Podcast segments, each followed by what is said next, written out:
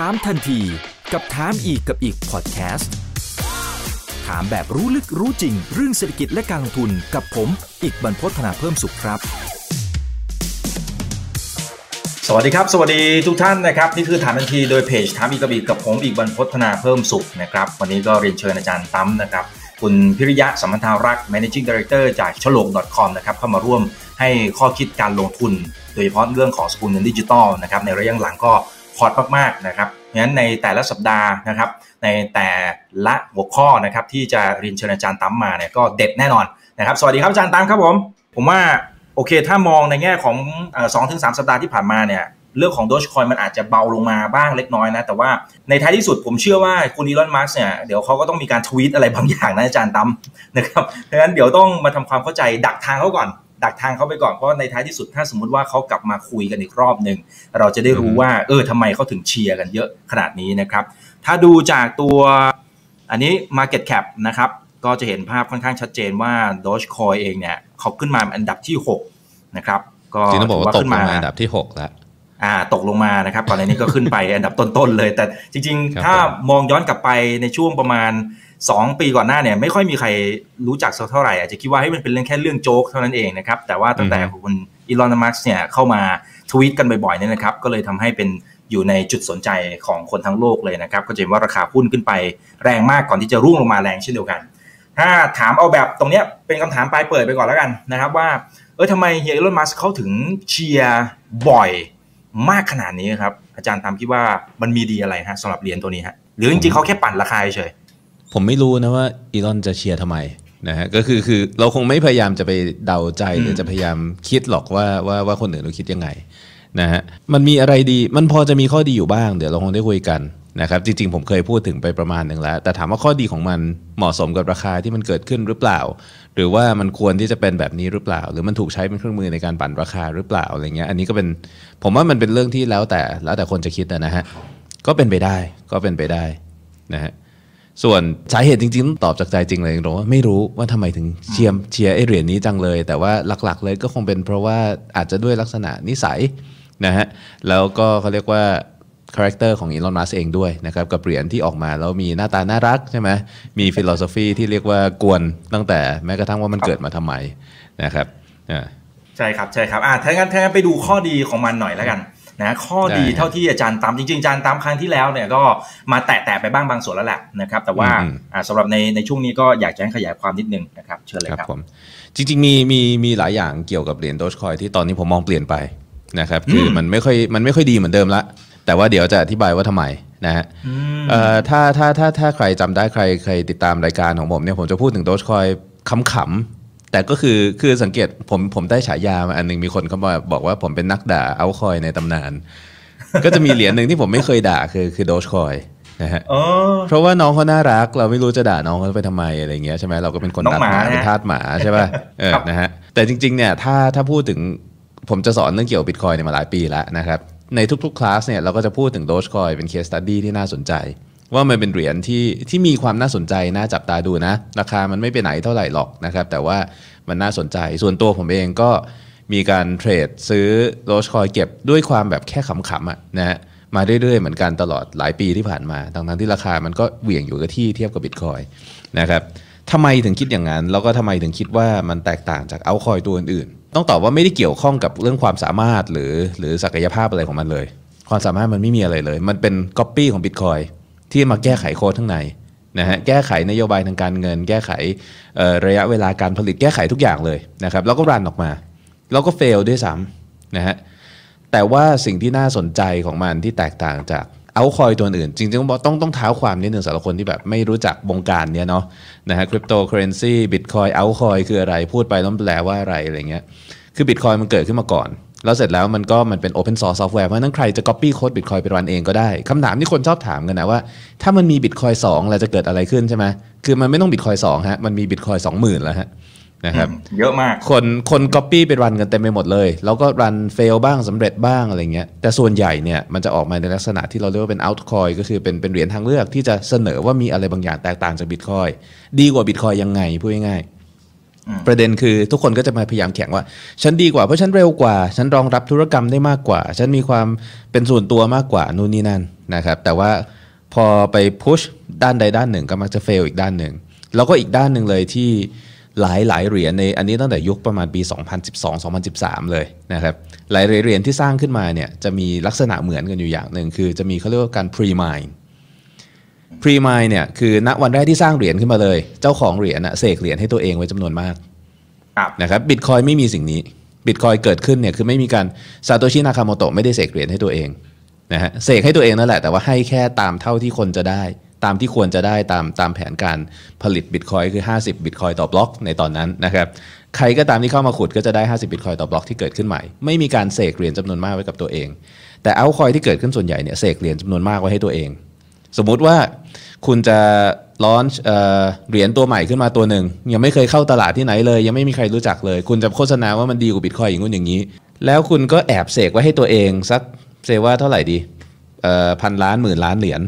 นะครับแล้วก็อาจจะปล่อยออกมาเป็น circulating supply ให้คนมาขุดกันต่อมาใช้กันเองอะไรเงี้ยก็อาจจะประมาณแค่ 10-20%ของที่เสกเอาไว้ สิ่งที่เกิดขึ้นคืออะไร คือเมื่อเหรียญนั้นเข้าตลาดเทรด ขอราคาแค่นิดเดียว ขอสักแบบสมมติหนึ่งเหรียญเนี่ยเขาก็มีกลายเป็นว่าในกระเป๋าเขาเขาจะมีมูลค่าพันล้านหมื่นล้านทันที มันคือสแกมนะฮะยุคแรกเลยเนี่ยคือสแกมนี่คือวิธีการเขาเรียกว่าปั่นเหรียญสแกมโดชคอยไม่ทำอย่างนั้น เป็นหนึ่งในเป็นหนึ่งในไม่กี่เหรียญที่ไม่ทำอย่างนั้น มีไลท์คอยอีกตัวหนึ่งที่ไม่ทำแล้วก็มีโดชคอยรู้สึกจะมีแค่นั้นมั้งที่ไม่ทำนะครับเอ่ออย่าง Ethereum ยังมี pre mine มหาศาล Dogecoin ไม่ทำแล้วก็ปล่อยขุดตามปกติ แล้วที่มันน่ารักยิ่งกว่านั้น คือไอ้คนที่คิดไอเดียเกี่ยวกับ Dogecoin ขึ้นมาเขียน white paper ขึ้นมาเนี่ยก็คือ copy copy white paper บิตคอยมาเปลี่ยนชื่อนะฮะแล้วก็แก้ไขพารามิเตอร์นู่นนี่นั่นนิดๆหน่อยๆแล้วก็ทำไมเอาชื่อโดชคอยเพราะว่าเขานั่งดูรูปหมาชิบะอยู่ ที่เป็นไอเป็นมีมอยู่ตอนนั้น Doge เป็นมีมอยู่ นะครับเป็นเป็นมีมที่แบบมีรูปหมานั่งหน้าโง่ๆเนี่ยแล้วก็มีคำพูดขึ้นรอบๆเขากำลังแบบเปิดหาข้อมูลว่ามีมนี้มาจากไหน แล้วเขาก็เปิดหน้าเว็บ CoinMarketCap ไว้สองคำนี้มันต่อกันพอดีโดชคอยก็บอกเฮ้ยสร้างเหรียญของตัวเองบ้างดีกว่า แต่ไม่ได้สร้างด้วยนะ แค่เขียน white paper ขำๆแล้วประกาศขึ้น Bitcoin Talk Forum ไปขำๆนะครับเอ่อแล้วก็นาย Jackson Palmer อีกคนหนึ่งคนนี้เป็น developer มาเห็นตัว paper นี้เขาก็แบบขำๆต่ออันไหนแบบสนองมุกซะหน่อย เขียนโค้ดให้แล้วกัน ก็ไป copy โค้ด Bitcoin มาแล้วแก้พารามิเตอร์ให้ตรงกัน แล้วก็ปล่อยให้มันมีคนขุดกันไป ปีแรกไม่มีใครขุดเลยเอ่อระบบพังระบบเดินไม่ได้นะฮะ miner ไม่มีนะครับเอ่อความปลอดภัยไม่มีไม่มีแรงสิ้น แต่ก็ไม่มีใครด่าไม่มีใครว่าอะไรเพราะไม่มี pre mine แล้วก็ philosophy ของเหรียญคือไม่มีอะไรมาน่ารัก คือมันเริ่มมาจากความบริสุทธิ์ ในในทะเลของเหรียญที่ออกมาจะเป็น scam เพื่อสร้างมูลค่าให้กับผู้ผลิต แล้วก็สร้างกำไรรวดเร็วให้กับบริษัทที่ที่หวังจะหลอกเอาเงินเราเนี่ย มันเป็นเหรียญที่เกิดมาด้วยด้วยด้วยความบริสุทธิ์ใจคือเอาขำนะครับ ก็เลยไม่มีใครโจมตีไม่มีใครพยายามทำลายมัน แต่ก็ไม่มีใครสนใจให้ค่ากับมันด้วยเช่นเดียวกัน เพราะว่าในขณะเดียวกันคือมันไม่ได้เสนออะไรใหม่ เกินกว่าบิตคอยเลยแล้วมันจะแย่กว่าบิตคอยในหลาย ๆ ประเด็นด้วยซ้ำนะครับ มีมีโอ้ยมันเร็วกว่า แต่มันก็จะ centralize มากกว่า อันนี้เราต้องคุยกันอีกยาวถ้าจะคุยนะครับส่วนส่วนที่ต่างอย่างหนึ่งคือเขาก็ผมเข้าใจว่าเขาเขาผลิตออกมาไม่จำกัดด้วยใช่ไหมอาจารย์ตั้มนั่นนั่นคือที่ผมบอกว่าเขาเปลี่ยนนโยบายการเงินจากบิตคอยก็คือ copy โค้ดบิตคอยมาแล้วเปลี่ยนบิตคอยเนี่ยจะมีสิ่งที่เขาเรียกว่า halving ก็คือทุกๆ 2 1 0 0 0 0 บล็อก ซึ่ง hard code เอาไว้ในโค้ดเนี่ยนะฮะ2 1 0 0 0 0 บล็อกเนี่ยอัตราการผลิตบิตคอยจะลดลงครึ่งหนึ่งแล้วถ้ามันเป็นอย่างนี้ไปเรื่อยๆ มันลดลงทีละครึ่งทีละครึ่งทีละครึ่งในที่สุดมันก็จะผลิตไม่ได้ไง แล้วมันก็เลยทำให้บิตคอยเนี่ยก็มีคำพูดว่าบิตคอยมีจำนวนจำกัดก็คืออที่ประมาณบวกลบนะฮะปี2ปีคศ2140เนี่ยจะมีบิตคอยถูกมาถูกผลิตขึ้นมาไม่เกิน 21 ล้านบิตคอยคำนวณจากตรงนี้แหละว่า 1 บล็อกแรกผลิตมา 50 บิตคอยผ่านไป 210,000 บล็อก ผลิต 50 บิตคอยทุกบล็อก 210,000 บล็อกถัดไปผลิตแค่ 12.5 บิตคอยต่อบล็อก แล้วลดลงครึ่งหนึ่งไปเรื่อยๆ จนผลิตไม่ได้ Dogecoin เอาไอ้ halving ออกนะครับมี halving เหมือนกันมี halving เหมือนกัน แล้วก็ตอนแรกเขาจะ halving เร็วมากเลยด้วย เพราะว่า block size เขาเอ้ block block time เขาเร็ว block time เขาบิตคอยเนี่ย block time คือ 10 นาทีต่อบล็อก Doge เนี่ยคือ 1 นาทีต่อบล็อก เพราะฉะนั้นเขาเร็วกว่าบิตคอย10 เท่านะครับเพราะฉะนั้นเนี่ย halving ของ Doge เนี่ยจะจบเร็วกว่าบิตคอยแต่ Doge จะผลิตไม่ได้ก่อนที่บิตคอยจะผลิตไม่ได้แต่ว่าตั้งแต่ตอนช่วงร้อนตอนแรกเลย developer ก็แบบแต่ว่าไหนๆมันก็เหรียญขำๆมันจะจบเร็วงั้นไม่สนุกก็เลยแก้ไขไว้ว่า พอมัน half ถึงจุดหนึ่งอะนะฮะ มันจะไม่ half ลงไปต่ำกว่านั้นละ ก็คือมันจะมา fix อยู่ที่ 10,000 Doge ต่อบล็อกนะครับ มันเริ่มต้นมาจริง ๆ Doge จะมีวิธีการขุดที่ประหลาดมากนะ อย่างบิตคอยเนี่ยเราบอกว่าปิด 1 บล็อกได้ 50บิตคอยนะฮะครับ Doge เนี่ยในบล็อกแรกนะผมจำไม่ได้ตัวเลขเท่าไหร่รู้สึกเอ่อหนึ่งถึงสองล้านมั้งนะฮะหรือ1ถึงล้านเนี่ยแหละไอ้ศูนย์ถึงล้าน คือปิด 1 บล็อก ต้องไปสุ่มอีกว่าเราจะได้เท่าไหร่ศูนย์ถึงล้านอืมได้ คือลุ้นอาจจะไม่ได้เลยก็ได้ อาจจะได้เยอะก็ได้ต้องไปคือต่อคือเป็นเหรียญเป็นเหรียญเอาฮาหมดเลยทุกอย่างคือทุกอย่างทำมาขำๆแต่ว่าเฉลี่ยแล้วอะได้ประมาณ 5 0 0แสนแล้วตรงเนี้ยก็ค่อยๆฮาวิ่งมาเลยห้าแสนเป็น2องแสนห้าใช่ไหมเป็น1นึ่งแสนสองหมื่นห้าพันไล่ลงมาจนเอ่อจนถึงประมาณ 1 6 0 0 0 กว่าบล็อกเนี่ยแล้วพอมันจะฮาฟครั้งต่อไปมันจะต่ำกว่าหมื่นละนะครับก็ฟิกมาตลอดเลยที่ 10,000 โดสต่อบล็อกแปลว่ามีโดสคอยถูกผลิตขึ้นเนี่ยวันละประมาณ 14 ล้านโดส นะฮะอันนี้ก็เป็นตัวเลขที่หลายคนก็คำนวณได้อยู่แล้วล่ะเพราะเราก็คำนวณเอาก็ได้ 1 บล็อกต่อ 1 นาที วันหนึ่งมีกี่นาทีคูณ1 0,000 เข้าไปได้ 14 ล้านก็14.4 ล้านด้วยประมาณ นี่คือนี่คือนโยบายของมันนะครับแต่ว่าสิ่งที่ที่ผมพอยว่าเออจริง ๆ คือแบบผมก็ไม่มีปัญหากับน้องหมามาตลอด เพราะว่าอย่างนี้ยแหละเราเห็นว่าเจตนาเขาไม่ได้เจตนาโกง เจตนาเขาไม่ได้กะสแกมเขาทำเอาขำเอาทำเอาหาแล้วเหรียญเนี่ยจริง ๆ ปีแรก fail ไม่มีคนขุดเขาเอาตัวรอดด้วยวิธีการไปฝากขุดกับ Litecoin นะฮะคือเขาเรียกใช้วิธีการ merge mining แปลว่าถ้าเรา mine Litecoin เราจะได้ Doge ไปด้วยนะครับถ้าใครถ้าใครมายมี ASIC script แล้วมายไลท์คอยอยู่คุณก็จะได้โดชคอยไปด้วยตลอดเวลา คือบล็อกของ Doge มาผูกกับบล็อกของ Litecoin เลยนะครับกลายเป็นว่านี่คือสิ่งที่ทำให้ทำให้โดชคอยอยู่รอดมาได้ถึงทุกวันนี้ และทุกวันนี้มีมีกำลังขุดโดชคอยตรงๆอะก็มีนะสามารถขุดได้มากกว่า Litecoin ไม่แน่ใจว่ามากกว่าหรือยังรู้แต่ว่ามูลค่าตลาดมากกว่า Litecoin แล้วนะฮะคือแซง Litecoin ขึ้นไปแล้วก็ขำๆดีสำหรับ chain ที่ขอไปเกาะเอาไว้ กลายเป็นว่าไปโตแซงเขานะแล้วก็นโยบายการผลิตนะครับหนึ่งหมื่น Doge ต่อนาที ดูเยอะก็จริง แต่ว่านิ่งแล้วตั้งแต่วันที่มีการกำหนดนโยบายของมันเนี่ยไม่มีใครแก้ไขอีกเลยนะไม่มีใครแก้ไขอีกเลยและ node ของ Doge เนี่ยทุกวันนี้มีประมาณ 990 กว่าโหนดคือประมาณพันโหนดทั่วโลก แปลว่าถ้าจะแก้ไขเนี่ยคุณต้องโน้มน้าวคนประมาณพันคนที่ไม่รู้จักกัน ให้เขาเห็นด้วยพร้อมกันกับการแก้ไขนะครับซึ่งซึ่งพันคนอะโอเคง่ายกว่าบิตคอยเยอะบิตคอยมีเป็นหมื่นเป็นแสนโดสประมาณพันคนนะครับแต่ว่าก็ยากอยู่ดี เพราะฉะนั้นเนี่ยในแง่ของนโยบายทางการเงินโดสเป็นเอาคอยที่แข็งแกร่งนะเป็นเอาคอยที่แข็งแกร่งอันดับต้นๆรองจากบิตคอยแต่เป็นรองแบบรองไกลมาก สมมติว่าบิตคอยอยู่ไกลๆก็แบบอันดับ 2 อันดับ 3 ก็โดสอะนะฮะคือเถียงกันว่าอีเทเรียมกับโดสอะไรแข็งแกร่งกว่ากันนะนโยบายทางการเงินแข็งแกร่ง นะครับการที่มันไม่เปลี่ยนมัน 14 ล้านโดสทุกวันมาตลอดหลายปีเนี่ยแปลว่าอะไรแปลว่า ถ้าเราถ้าเราพูดถึงเรื่องของ supply ในเชิงของการรักษามูลค่า เราก็จะไปดูเรื่อง stock to flow เรื่องอะไรพวกนี้ใช่ไหมฮะ คือดูว่าอัตราการผลิตต่อจำนวนปริมาณทั้งหมดน่มันกี่เปอร์เซ็นต์ เราจะเจอว่าทุกวันเนี่ยโดสเกิดขึ้นประมาณปีละ 4%เท่านั้นเอง คือมีโดสถูกผลิตขึ้นใหม่ปีละ 4%ของโดสทั้งหมดที่มีอยู่นะครับ แปลว่าอะไรแปลว่าค่าความแข็งแกร่งของ supply ของโดสอะมันพอๆกับบิตคอยเมื่อประมาณ 2-3 ปีที่แล้วเลยนะนะฮะตอนนั้นเนี่ยบิตคอยก็เกิดขึ้นประมาณ 4%ต่อปี จนถึงฮาวิ่งรอบเนี้บิตคอยถึงมาเกิดขึ้นประมาณ 2%ต่อปีนะครับซึ่งก็ก็เป็นตัวเลขที่ทำให้น่าคิดว่าเออมันมันน่ารักดี น่าสนุกดีผมเลยใช้ตัวนี้เป็นเคสที่เอาไว้สอนนักเรียนเรื่อยๆว่า ว่าบางทีความสำเร็จหรือความแข็งแกร่ง หรือความดีของเหรียญเนี่ยมันอยู่ที่อะไร มันอยู่ที่ฟีเจอร์ที่เขาพยายามโฆษณาหลอกเรา หรือมันอยู่ที่เจตนาในการทำแล้วก็แล้วก็เขาเรียกว่าอะไรสิ่งที่ปรากฏเป็นหลักฐานว่าเขาทำอะไรลงไปนะครับโดสถึงอยู่รอดมาได้ เหรียญอื่นตายกันไปเยอะแยะเต็มไปหมดเลย โดสอยู่รอดมาได้ถึงทุกวันนี้ แต่ที่ที่บอกว่าอืมสงสัยต้องเปลี่ยนความคิดเห็นละอ๋ออ่าอ่าใช่ใช่ใช่อ่าก็พราะอะไรก็เพราะอีลอนนี่แหละาจารย์ตั้มไปเจออะไรฮะอ๋อเพราะอีลอนนี่แหละฮะ นะฮะคือความสวยงามของ Doge อันหนึ่งเลยคือมันไม่มีผู้นำมันไม่มีเจ้าของ เหมือนบิตคอยเลยบิตคอยซาโตชินากาโมโตะไม่มีตัวตนครับเอ่อคนเขียน white paper และคนเขียน code Doge สองคนแรกอะมีตัวตน ใครทุกคนก็รู้จักคือใครชื่ออะไรยังไงหาได้ Twitter ก็ยังมี แต่เขาไม่ทำแล้วไง คือเขาไม่ยุ่งแล้ว แล้วเขาก็เขียนทิ้งอะคือเขาเขียนเสร็จแล้วเขาทิ้งเลยนะเพราะฉะนั้นมันก็เหมือนกับไม่มีเจ้าของอะการที่มันไม่มีเจ้าของมันทำให้เจ้าของที่แท้จริงคือผู้ใช้งานมัน ซึ่งในเมื่อเจ้าของผู้ที่แท้จริงคือผู้ใช้งานมันถึงเกิดความแข็งแกร่งได้นะถ้าคุณมีเจ้าของสักคนหนึ่งอย่างอีเทเรียมมีวิทาลิกบูเทรินเงี้ยอ่าถึงบอกว่าเขาจะไม่ได้สามารถแก้ไขอะไรตามใจชอบได้ แต่ถามว่าคนฟังเขาไหมเวลาเขาพูดอะคนอินคลายที่จะฟังเขามากกว่า คือคนเถียงเขาได้แน่นอน แต่ถ้าไม่มีอะไรให้เถียงก็ไม่เถียงอะคือคนเคารพเขาเยอะใช่ไหมเพราะฉะนั้นเขาก็จะมีสิทธิในการเปลี่ยนแปลงนโยบายทางการเงินของมันได้ง่ายกว่า กับโดชมันไม่มีใครจะทำอย่างนั้นละคือ user จะมาเปลี่ยนกันเองมันทำไม่ได้มันเลยแข็งแกร่งนะครับ แต่การที่อีลอนตั้งแต่อีลอนปีที่แล้วเลยอะอยู่ดีๆประกาศตัวเองว่าเป็น CEO ของ Doge คือประกาศขำๆอะเฮ้ยคน take it seriously ว่ะนะคนนึกว่าอีลอนเป็นเป็นเจ้าของ Doge จริง ๆ อะไรเงี้ยนะครับเราก็เริ่มมองหาอีลอนในการแบบช่วยปั่นราคาให้หน่อยพูดง่ายช่วยพา Doge to the moon ให้หน่อย ช่วยพาลงให้หน่อยคือ คือกลายเป็นว่าอีลอนสามารถควบคุม sentiment ของราคาตลาดของ Doge ได้เยอะมากๆ จริง ๆ ผมผมเล่นโดชคอยเนี่ยผมจะ trade ผมจะมีดีผมเคยเล่าไปหลายทีละในในในแคสของผมเองว่าผมจะซื้อโดชคอยที่ประมาณราคาประมาณ20 ซาโตชิ ผมเทียบกับบิตคอยเนาะแล้วขายที่ร้อยซาโตชิตั้งแต่อีลอนเข้ามาเนี่ยมันทะลุร้อยซาโตชิไปเป็น 700 800พันสองคือมันมันนอกเกมผมไปแล้วตรงนี้ผมก็ไม่ได้ยุ่งละนะครับแต่ว่ามันเปลี่ยนคือนั่นแหละคือจุดเปลี่ยนของมัน จุดเปลี่ยนที่จากเหรียญที่ไม่มีใครควบคุม แล้วก็เจริญเติบโตมาแบบออร์แกนิกอะมันเริ่มมีอำนาจเข้ามาควบคุม อำนาจนี้ไม่ตอนนี้ไม่ได้คุม node ไม่ได้คุมโค้ดไม่ได้คุม developer แต่มันเริ่มมีอำนาจที่ว่าอนาคตของ Doge จะเป็นยังไง คนจะมองหาอีลอนนะแล้วมันก็มีความเป็นไปได้สูงว่า Doge อาจจะมีการเปลี่ยนแปลงอะไรบางอย่าง คือ developer ที่ยังทำงานอยู่ก็ยังพอมีนะไม่ active แต่ก็พอมีเขาเห็นบอกเขาทำงานร่วมกันเนี่ยฮะ ไปอ่าน Twitter ของพวก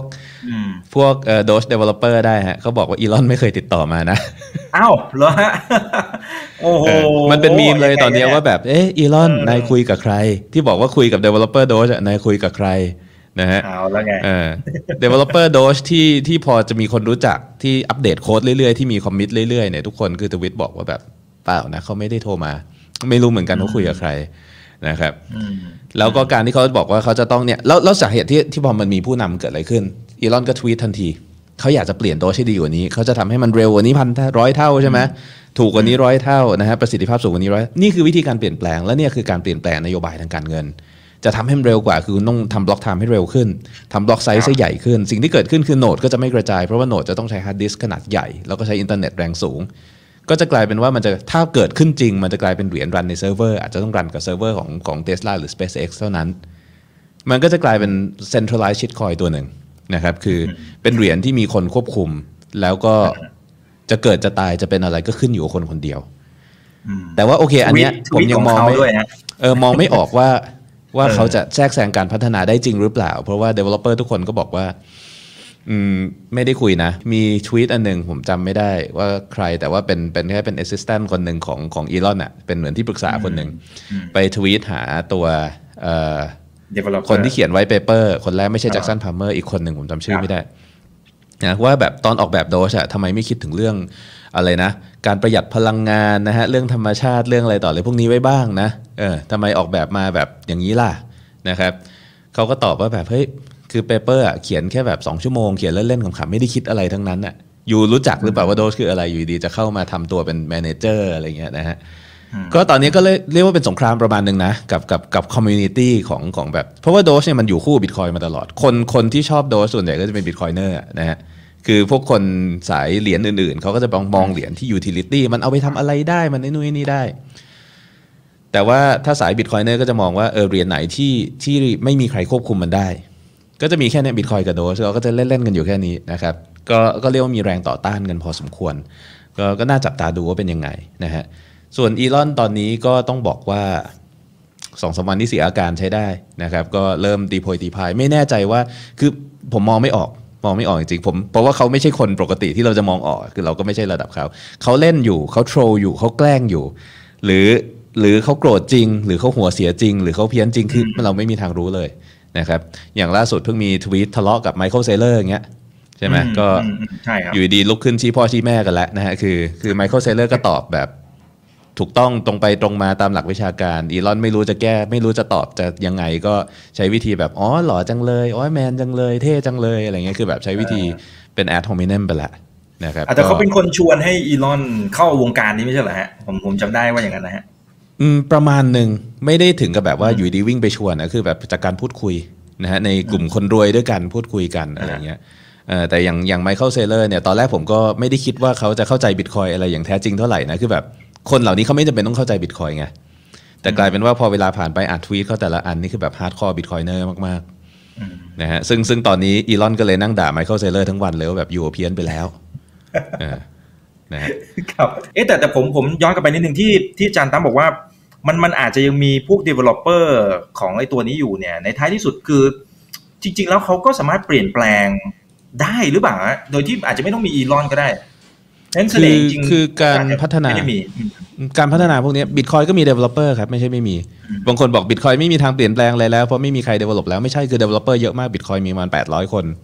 ทำงาน actively ตลอดเวลานะฮะแต่ไม่มีใครรู้จักกันเท่าไหร่ แล้วก็ totally anonymous คือรู้จักแค่ username อยู่ดีก็ส่งงานกัน แล้วก็ตรวจงานกัน นี่คือวิธีการทำงานของของโลก decentralized นะฮะเราก็เป็นงานอาสาสมัคร Doge ก็เป็นคล้ายๆกันแต่ Doge active น้อยกว่าเยอะเลยนะครับก็มีคนอัปเดตโค้ดอยู่คนสองคน แต่นั่นคือส่วนของ developer developer มีสิทธิ์ในการแก้ไขโค้ดแล้วก็ push อัปเดตแต่ว่าในที่สุดแล้วเนี่ยอัปเดตจะถูกใช้งานหรือเปล่าอยู่ที่ผู้ใช้นะฮะซึ่งผู้ใช้ในที่นี้เนี่ยด่านแรกเลยก็คือ miner กับ node นะครับ miner จะยอมสร้างบล็อกที่ตรงตามมาตรฐานใหม่ที่ถูก push ออกมาในโค้ดใหม่ไหม node จะยอมรัน node เวอร์ชันใหม่ ซึ่งสามารถรองรับโค้ดและ capability ใหม่ ๆ เหล่านั้นได้ไหม ถ้า node miner ไม่ยอมรับ developer จะพูดอะไรก็ไม่มีใครฟัง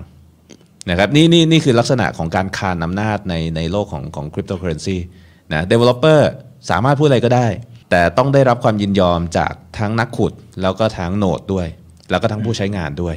นะครับเพราะฉะนั้นมันเป็นการคานอำนาจกันระหว่าง 3 ฝ่ายหลักๆ คือในโนดก็จะ represent ผู้ใช้งานนะฮะครับครับโอเคเก็ตครับเอ่อมีสองสามท่านถามเกี่ยวกับ Stock to Flow อยากให้อาจารย์ตามช่วยดูให้หน่อยสำหรับอืมตัวโดชอาจจะเทียบกับตัว Bitcoin อันนี้อันนี้ถามรวบๆนะครับ มีสองสามท่านถามคล้ายๆกันได้ครับผม ในแชทมีคนหนึ่งถามว่าจะเป็น developer ต้องทำยังไงเนี่ยนะฮะจริง ๆสำหรับพวกโปรเจกต์อย่าง Bitcoin หรือแม้กระทั่ง Doge เนี่ยถ้ามัน decentralized จริงนะเป็นง่ายมากเลยฮะก็ครับเขียนโค้ดส่งเข้าไปเลยอ๋อ ประเด็นคือมันมันวัดกันที่ฝีมือ คือคุณสามารถแก้ไขโค้ดแก้บั๊กได้อย่าง meaningful เอ่อสะอาดเรียบร้อยไม่มีปัญหาต่อ ผ่านการตรวจสอบจาก developer อีกหลายร้อยคนที่ทำงานอยู่ แล้วก็ได้รับเอ่อการนำเสนอเป็น BIP ให้ user โหวตกันต่อว่าจะใช้หรือเปล่านะครับผมไม่มีปัญญาไปถึง แต่ว่าถามว่ามีอะไรกั้นไหมเนี่ยคุณไม่ต้องไปสมัครบริษัทที่ไหนอะเข้าไป Bitcoin ใน GitHub นะแล้วก็ submit pull request เลยนะแบบเราอยากจะแก้ตรงนี้ นะครับครับก็อาจจะโดนด่ากลับมาว่าแบบโค้ดอยู่ห่วยอะไรเงี้ยถือว่าทดสอบฝีมือไปเอออ้าวคือนี่คือท่านคือหนึ่วัดงท่านหนึ่งกัก็นที่ฝีมือถามด้วย แล้วแล้วนักพัฒนานี้ได้อะไรเหรอฮะ คุณสำหรับปิ๊ง Bitcoin ไม่ได้เลยเลยฮะ Dogecoin ก็ไม่ได้เลยเลยเหมือนกันได้คำๆอ๋อนะครับอาจจะแต่ว่านักเจ้อื่นนักนักพัฒนาบิตคอยถามว่าเขาต้องการอะไรเออผมไม่รู้ว่าคนหนึ่งมีกี่แสนกี่หมื่นบิตคอยนะฮะคือคือเขาขุดตั้งแต่ยุคแรกกันส่วนใหญ่นะเจ็ดร้อยแปดร้อยโอเคคนพวกนั้นเน่ะเขาก็เขาก็บอกตรงๆเลยว่า เขาไม่ต้องการทำงานอะไรแล้วด้วยซ้ำชีวิตนี้นะฮะหลายคนนะหลายคนบางคนที่ยังต้องการอยู่ก็จะมีการแบบหาก็เป็นงานอดิเรก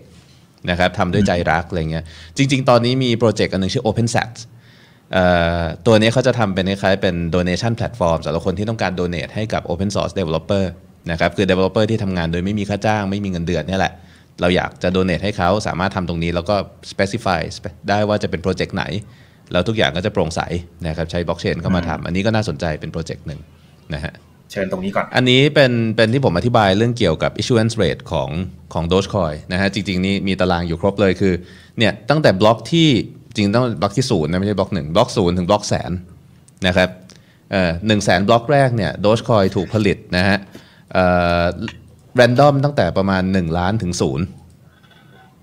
นะครับครับก็แปลว่าโดยเฉลี่ยเฉลี่ยเนี่ยคนก็จะได้กันประมาณ 5 0 0แสน Doge ต่อบล็อกนะฮะแล้วหลังจากนั้นบล็อกที่แสนถึงสองแสนเนี่ยก็ลดลงเหลือครึ่งหนึ่งใช่ไหมก็เป็น2 5 0 0 0 0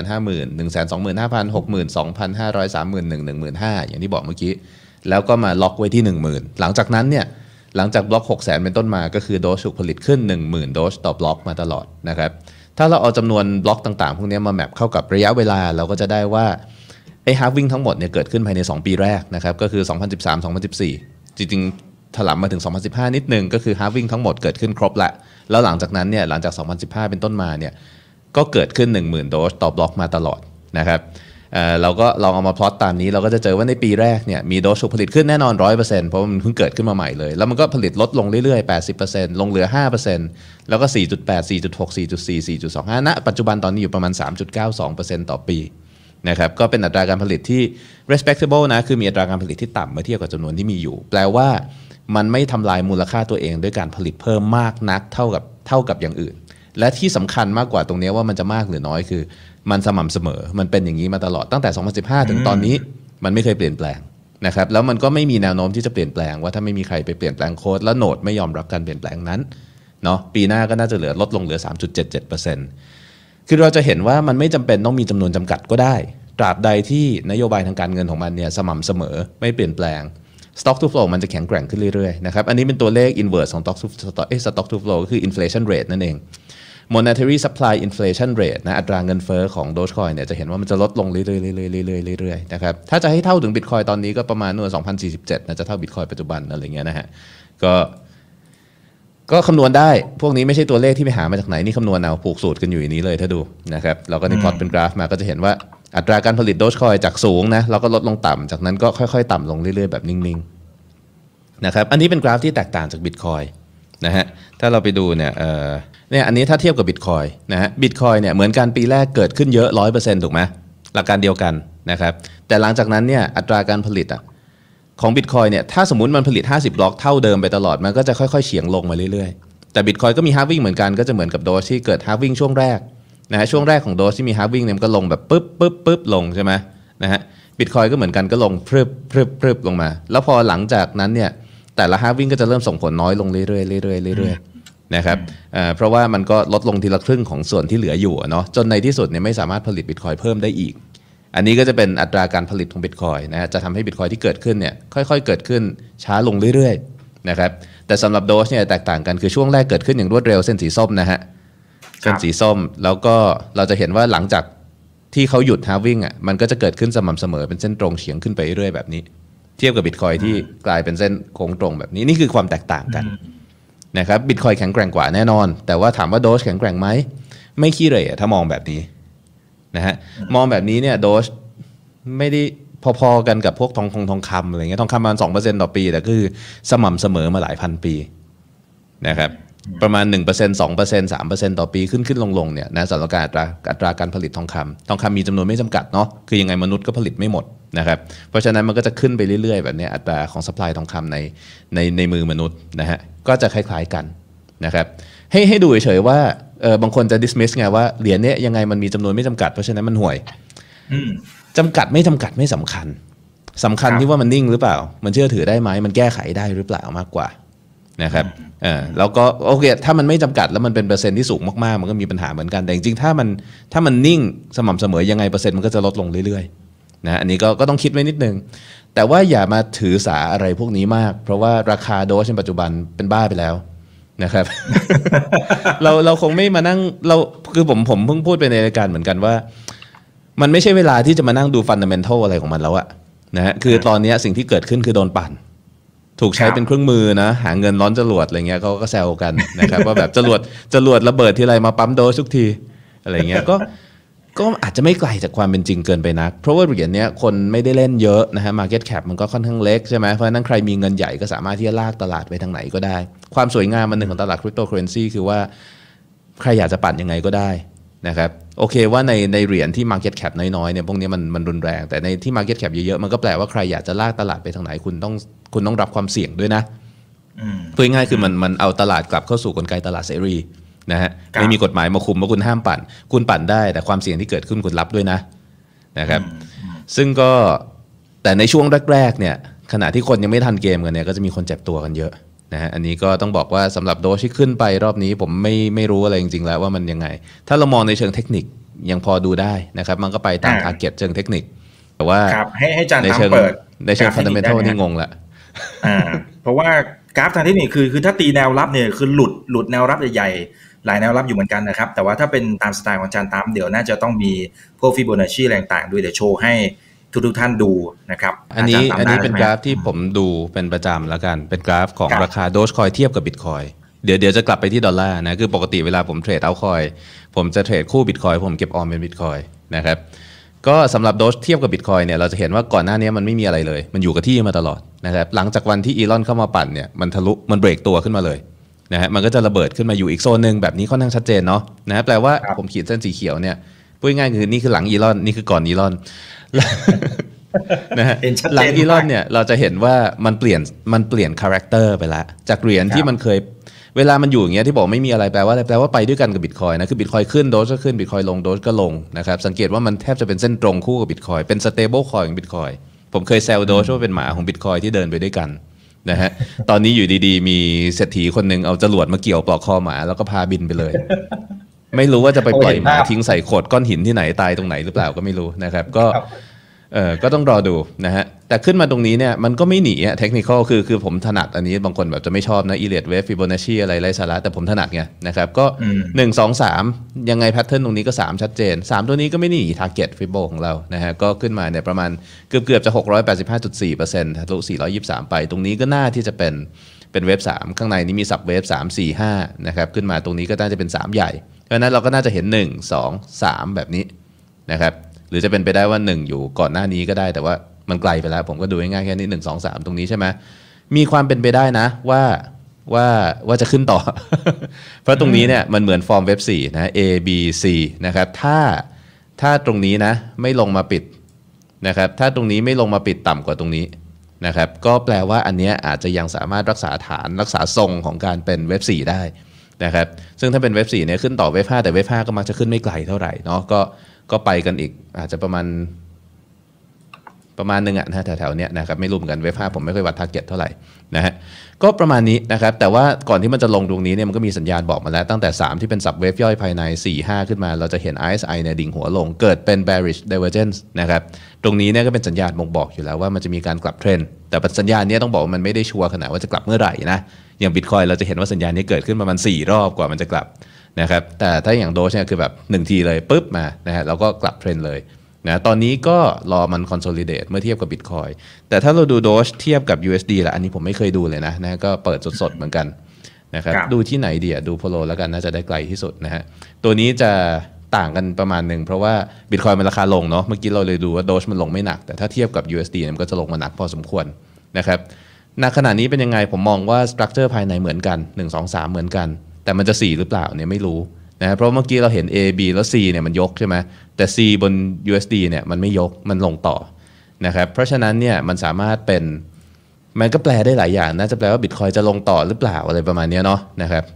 เออแล้วคือเมื่อ Doge เทียบกับบิตคอยมันลงไม่เท่าเนสมก็จะขึ้นหรือเปล่าอะไรแบบนี้ แต่ว่าผมก็ให้ target อยู่ที่ประมาณเนี้ยหกสิบเอ็ดจุดแปดเจ็ดสิบแปดจุดหกซึ่งจริงๆมันมาถึงแล้วนะนะฮะถึงแล้ว อันนี้น่าสนใจ Doge เนี่ยมีนิสัยอย่างหนึ่งคือมันถึงเราเร็วๆดื้อๆอย่างเงี้ย นะครับอย่างตอนแท่งเนี้ยผมจำได้เลยคืออยู่ดีๆก็แท่งเดียวถึงเลยแล้วก็ไปต่อเลยเนาะนะฮะอันนี้ก็ถึงแล้วลงมาแหย่ target แล้ว จะบอกว่าตรงนี้เราค่อยๆค่อยๆ rounding bottom ไปต่อก็เป็นไปได้นะครับผมเป็นไปได้ เราไม่มีทางรู้หรอกว่ามันเป็นยังไงนะฮะแค่น่าสนใจเฉยว่าว่ามีความเป็นไปได้นะครับว่าจะเกิดเป็น consolidation zone แถวนี้ก่อนที่จะ pick up ตัวตัว momentum ไปต่อได้ในอนาคตนะครับปกติโดสจะวิเคราะห์อะไรอย่างนี้ไม่ได้เลย เพราะมันไม่เคยเบรกจาก range ของมันที่ที่มันอยู่กับที่ นะฮะครับก็พอมันเบรกขึ้นมาเนี่ยมันก็จะเริ่มกลายเป็นเหมือนชาร์ตอื่นๆ ที่เราสามารถวิเคราะห์เทรนด์ได้ อันนี้ก็ต้องบอกว่าเทรนด์ของมันก็ก็ดูอยู่ขาสุดท้ายนะครับมีความเป็นไปได้ว่าจะขาสุดท้ายหรือไม่ก็ขาหัก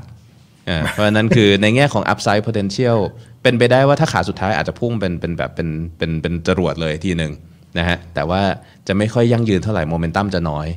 นะฮะก็แปลว่าเวลาถล่มจะถล่มแรงกว่านี้ อันนี้ก็ต้องต้องระวังไว้ด้วยนะครับคือถ้าไม่มีประสบการณ์มากพอ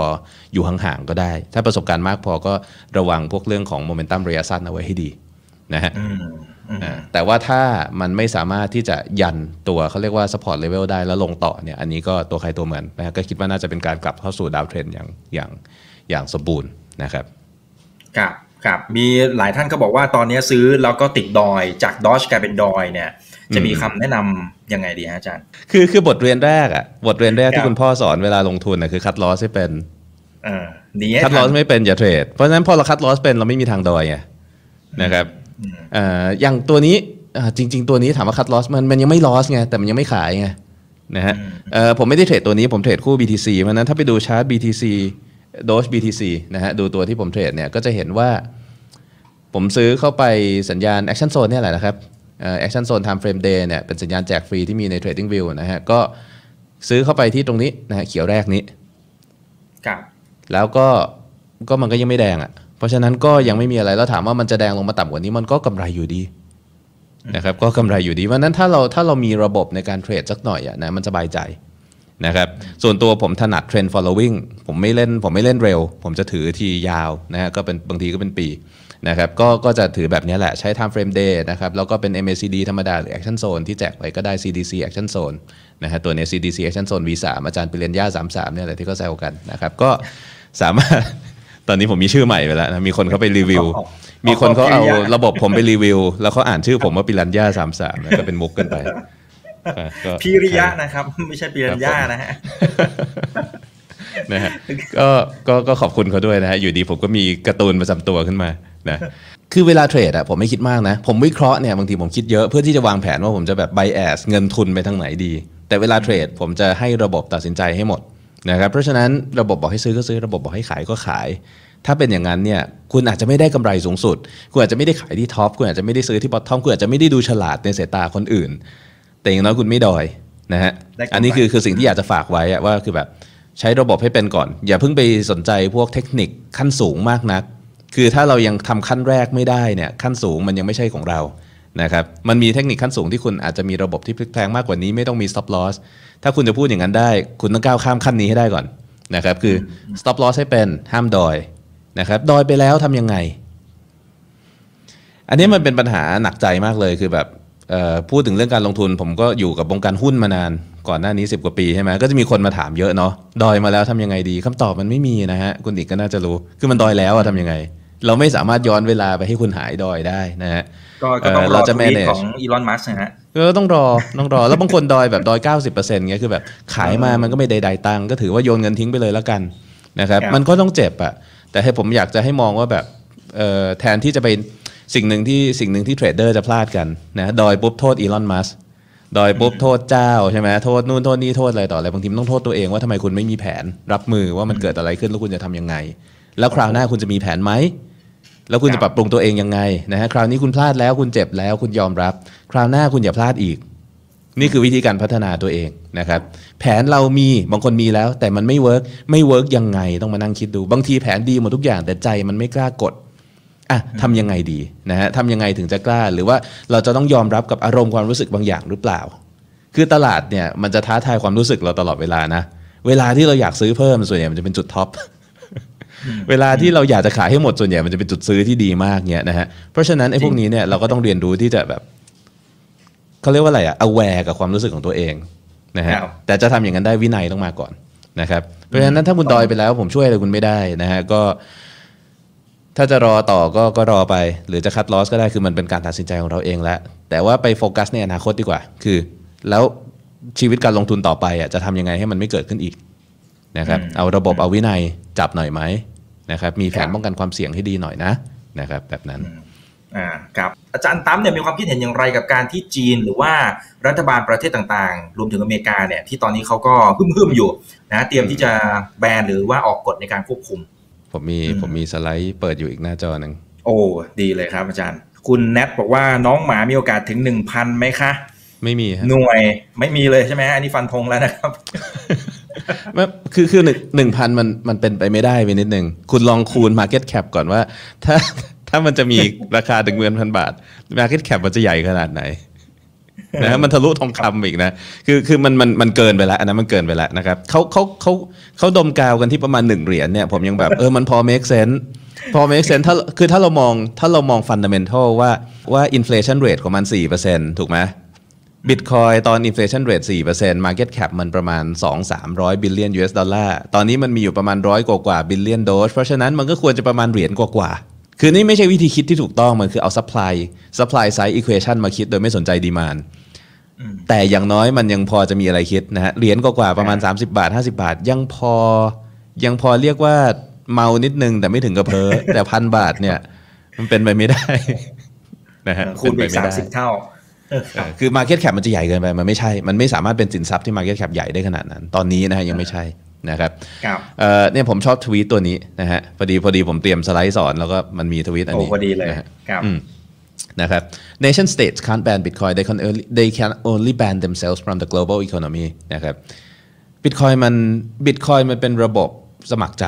คือคนใช้ก็ใช้ได้โดยไม่ต้องขออนุญาตใคร เราก็ไม่ต้องมีใครรู้ว่าเราใช้ไม่ต้องมีใครรู้ว่าเราดู หรือว่าเรามองหรือว่าเรามีนะฮะคุณจะส่งเงินให้ใครก็ไม่มีใครต้องรู้หรืออนุมัติว่าคุณส่ง คือในที่สุดเนี่ยมันเป็นกฎหมายที่ไม่สามารถบังคับใช้ได้นะครับเวลาประเทศใด ๆ ก็ตามพยายามจะแบนบิตคอยตั้งแต่ตั้งแต่ปี 2009 ตั้งแต่ปี 2010 2011 จนถึงปัจจุบันมันมีคนพยายามจะแบนบิตคอยมาตลอด มันเลยแบนไม่ได้ เพราะว่าในที่สุดแล้วมันเป็นการออกกฎที่ไม่สามารถบังคับใช้ได้ การใช้งานบิตคอยมันเป็นเรื่องส่วนบุคคลมากๆนะครับคือคุณไม่จำเป็นต้องไปสมัครเว็บไหน ไม่จำเป็นต้องไปมีบัญชีที่ไหน ไม่จำเป็นต้องยืนยันตัวตน แค่คุณดาวน์โหลด wallet บิตคอยมา ผมไม่รู้คุณจะได้บิตคอยมาด้วยวิธีไหน แต่สมมติว่าคุณมีแล้วแล้วคุณอยากจะส่งบิตคอยที่คุณมีให้คนอื่นครับณจุดนั้นเนี่ยไม่มีใครห้ามคุณ หรือว่าไม่มีใครรู้ได้ว่าคุณทำด้วยซ้ำนะครับอ่าแต่ว่าแต่ว่าโอเคแหละ จุดที่เขาแบนได้คืออะไร จุดที่เขาแบนได้คือจุดที่ เราจะเอาเงินบาท หรือเอาเงินหยวน หรือเอาเงินดอลลาร์ไปแลกเปลี่ยนเป็นบิตคอยนั่นคือจุดที่รัฐบาลควบคุมได้เพราะว่าเขาไม่สามารถควบคุมบิตคอยได้เขาควบคุมเงินเงินของเขาเองได้ ถูกไหมครัฮะบอะสมมติเราเราเทียบประเทศไทยก็ได้ สมมติอยู่ดีประเทศไทยลุกขึ้นแบนหมดเลย ห้ามเอาเงินบาทไปแลกเป็นบิตคอยเอ็กชแนนตายหมดใช่ไหมอืมอืมถามว่าความต้องการบิตคอยของคนไทยยังมีไหมมันยังมีอยู่นะแล้วเขาจะทำยังไงล่ะ มันมีช่องทางนะก็เปลี่ยนเป็นดอลลาร์ก่อนเอาไปวนเข้าที่นู่นที่นี่ตอนสมัยที่ผมเริ่มเทรดใหม่ ๆ สมัยนั้นเนี่ยจะซื้อบิตคอยรู้สึกสำหรับคนไทยง่ายที่สุดคือต้องโอนเงินไป US แล้วซื้อผ่านเมาส์ก๊อกสาขา US นะฮะเขาก็ยังทำกันเป็นกอบเป็นกำคือคือความต้องการอยู่ที่ไหนคนมันหาทางทำได้นะครับแล้วเงินมันเป็นเรื่องส่วนตัวถูกไหม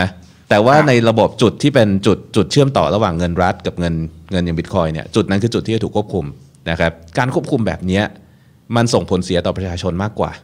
คือมันจะบังคับให้คนให้ประชาชนเนี่ยต้องไปใช้ช่องทางที่ข้อที่หนึ่งคือรัฐไม่สามารถที่จะเป็นหูเป็นตาช่วยได้ ถ้าจะมองว่ารัฐจะช่วยประชาชนช่องทางเหล่านั้นก็จะเป็นช่องทางที่มิจฉาชีพเต็มไปหมดเลยนะฮะอออาจจะถูกหลอกถูกโกงถูกอะไรต่ออะไรพวกนี้ได้เยอะแยะเต็มไปหมดนะครับก็หลายรัฐก็จะไม่ค่อยประสบความสำเร็จในด้านนี้ในการที่จะแบนนะคือคนก็จะไปหาทางใช้อยู่ดี แต่ว่าก็จะกลายเป็นการผลักให้คนลงตลาดมืดกันหมดนะครับ แต่ถ้าเขาใช้วิธีไปไปใช้ระบบภาษีอะอาจารย์ อะอย่างคื US จจะไม่เนี่ยเป็นเคสที่น่าสนใจไม่ได้แบมากเออเป็นเคสที่น่าสนใจมากนะครับฮะก่อนจะมาถึง US เราพูดถึงเคสอื่นก่อน คือเคสอย่างเช่น จริง ๆ อันนี้น่าสนใจมากคือช่วงนี้ข่าวที่ออกมา มีข่าวรัสเซีย มีข่าวจีน มีข่าวอินเดีย สังเกตว่ามันเป็นการแปลบทความข่าวเก่านะ บางข่าวนี่เก่าขนาดปี 2017 เลยนะ เอามาแปลใหม่อืมอืมคือแปลว่ามันมีกระแสของการพยายามปั่นข่าวอะไรบางอย่างอยู่ตอนนี้นะครับ ก็ก็ก็จับตาดูดีๆนะฮะอ่าก็ไม่รู้เหมือนกันคือบางเรื่องไม่ใช่ข่าวใหม่นะเอาข่าวเก่ามาปั่นแต่ของ US เนี่ยใหม่ นะครับแต่ก็ไม่ใหม่ มันเป็นกฎหมายที่ทรัมป์พยายามผลักดันเมื่อตอนช่วงก่อนที่จะหมดสมัยนะครับแล้วก็เป็นกฎหมายที่ได้รับแรงต่อต้านเยอะมาก แล้วพอไบเดนขึ้นมาครองราชย์ปุ๊บเนี่ยนะฮะก็ก็เป็นผู้พับนำครับพับไปก่อน พับไปก่อนนะครับฮะเออเราเราเราไม่ต้องใช้คำไอ้พวกเอ้ยเขาเรียกว่าอะไรนะ ใช้คำสวยหรูก็ได้นะฮะเออ ก็พับไปแล้วก็ในที่สุดก็ปัดฝุ่นออกมาประกาศใช้ต่อครับแต่ประกาศใช้ต่อเนี่ยก็ยังมีข้อกังขาเยอะเพราะว่าของเดิมเนี่ยเป็นกฎหมายที่ได้รับแรงต่อต้านสูงมากนะครับกว่า 7,900 คอมเพลนที่ส่งเข้าไปเป็นจดหมายเขียนนะฮะเอ่อและสภามีหน้าที่ต้องอ่านตรงนี้ทั้งหมด แล้วก็ address concern ของประชาชนทั้งหมดเนี่ยถึงไหนแล้วเป็นยังไงแล้วกระบวนการนี้เป็นยังไงนะครับเอ่อแล้วด่ากันขนาดนั้นเนี่ยอยู่จะเดินหน้าต่อจริงๆเหรอ นะครับสรุปประเทศนี้ไม่มีประชาธิปไตยจริง ๆ ใช่ไหมคือคือนี่คือ process ที่เราจะต้องเห็นต่อไปอีก เพราะว่าอันเนี้ยคือจริงๆมันไม่ใช่เรื่องของภาษีที่ที่น่ากลัวที่น่ากลัวไม่ใช่เรื่องของภาษี ที่น่ากลัวคือกฎหมายที่เขียนเอาไว้ว่า exchange จะส่งเงินให้ใคร เขาต้องรู้ว่าคนที่รับเงินคือใครอืมแปลว่าอะไรซึ่งจงๆแปลว่ามันคือเสน่ห์ซึ่งจริงๆมันคือเสน่ห์ของเออของตัวพวกนี้อยู่แล้วมันคือเสน่ห์ของของมันมันคือความต้องการที่เขาต้องการให้มันปลอดภัย ใช่อ่าเราเข้าใจเราเข้าใจเขาต้องการปลอดภัยด้วยทุกคนที่รับเงินใช้เงินในระบบนี้ต้อง identify ตัวเองได้ เราเข้าใจความคิดเห็นของของผู้เป็นผู้ปกครองนะครับแต่ในความเป็นจริง สมมติว่าผมจะโอนเงินออกจาก exchange แปลว่าอะไรแปลว่าผมโอนใส่ address bitcoin ของตัวเองนะ ผมต้อง register address bitcoin เนี้ยว่าเป็นของผม ถ้าผมเอา address ใหม่มา ซึ่งจริง ๆ วิธีการรับใช้ bitcoin อย่างที่ถูกต้องเราควรที่จะใช้ address ไม่ซ้ำกันถูกไหม นะครับถ้าใช้ซ้ำกันเราเสียความเป็นส่วนตัว ผม generate address ใหม่ไปรับ พี่กฎหมายนะ exchange ไม่สามารถโอนเงินมาได้ เราต้องไปยืนยันตัวตนก่อนว่า address ใหม่นี้ก็เป็นของเรากลายเป็นว่ารัฐก็จะเริ่มมีบัญชีที่ว่า address ไหนเป็นของใคร แล้วมันจะเริ่มเกิดเขาเรียกว่าเป็นบัญชีของ registered address นะ address ที่ลงทะเบียน address ที่ไม่ลงทะเบียน address ที่ลงทะเบียนบริษัทห้างร้านต่างๆ ที่ใช้งานเนี่ยส่งเงินไปสู่ address ที่ไม่ลงทะเบียนจะมีปัญหา นะครับมันจะทำให้บิตคอยที่อยู่ใน address ที่ไม่ได้ลงทะเบียนมีค่าเพิ่มขึ้นแล้วคนไม่ยอมใช้ ในขณะที่บิตคอยที่อยู่ภายใน liquidity สูงขึ้นแล้วคนใช้ทิ้งๆขว้างๆกันไปแล้วเปลี่ยนเป็น fiat ทิ้งแล้วในที่สุดคืออย่างที่บอกว่าเราไม่สามารถห้ามความต้องการของคนได้ ผมมองว่ากฎหมายแบบเนี้ยมันจะผลักให้การเจริญเติบโตของพวกแบบ decentralized exchange อะไรพวกเนี้ยอาจจะเจริญเติบโตได้ดีขึ้นอีกนะครับคือในเมื่อ exchange ไม่สามารถทำงานได้ ก็ไม่ต้องมี exchange ก็ได้ใช้โปรโตคอลทำงานเลย แล้วคุณไม่สามารถจะไปจับมือใครดมได้ นะครับเอ่อหรือไม่ก็อันนั้นคือคือเคสที่น่าสนใจ หรืออีกเคสหนึ่งก็คืออเมริกาก็แบนตัวเอง ออกจากโลกนี้ไปโดยสิ้นเชิง ซึ่งปัจจุบันตอนนี้เกือบจะเป็นอย่างนั้นอยู่แล้ว ผมรู้จักใครหลายคนที่อยู่ในอเมริกาคือการซื้อบิตคอยในอเมริกามันยากมากนะฮะ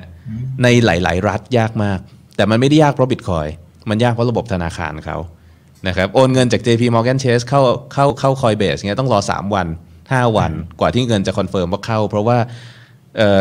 เอ่อ Coinbase ก็ไม่เชื่อระบบธนาคารว่าเงินมันจะเข้าจริงนึกออกไหมเพราะว่าเขาสามารถดึงเงินคืนเมื่อไหร่ก็ได้ อะไรอย่างเงี้ยนะฮะคือ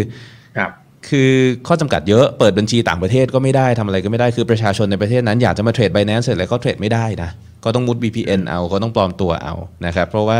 เอาจริงๆในประเทศเอ่อแห่งเสรีภาพเนี่ยประชาชน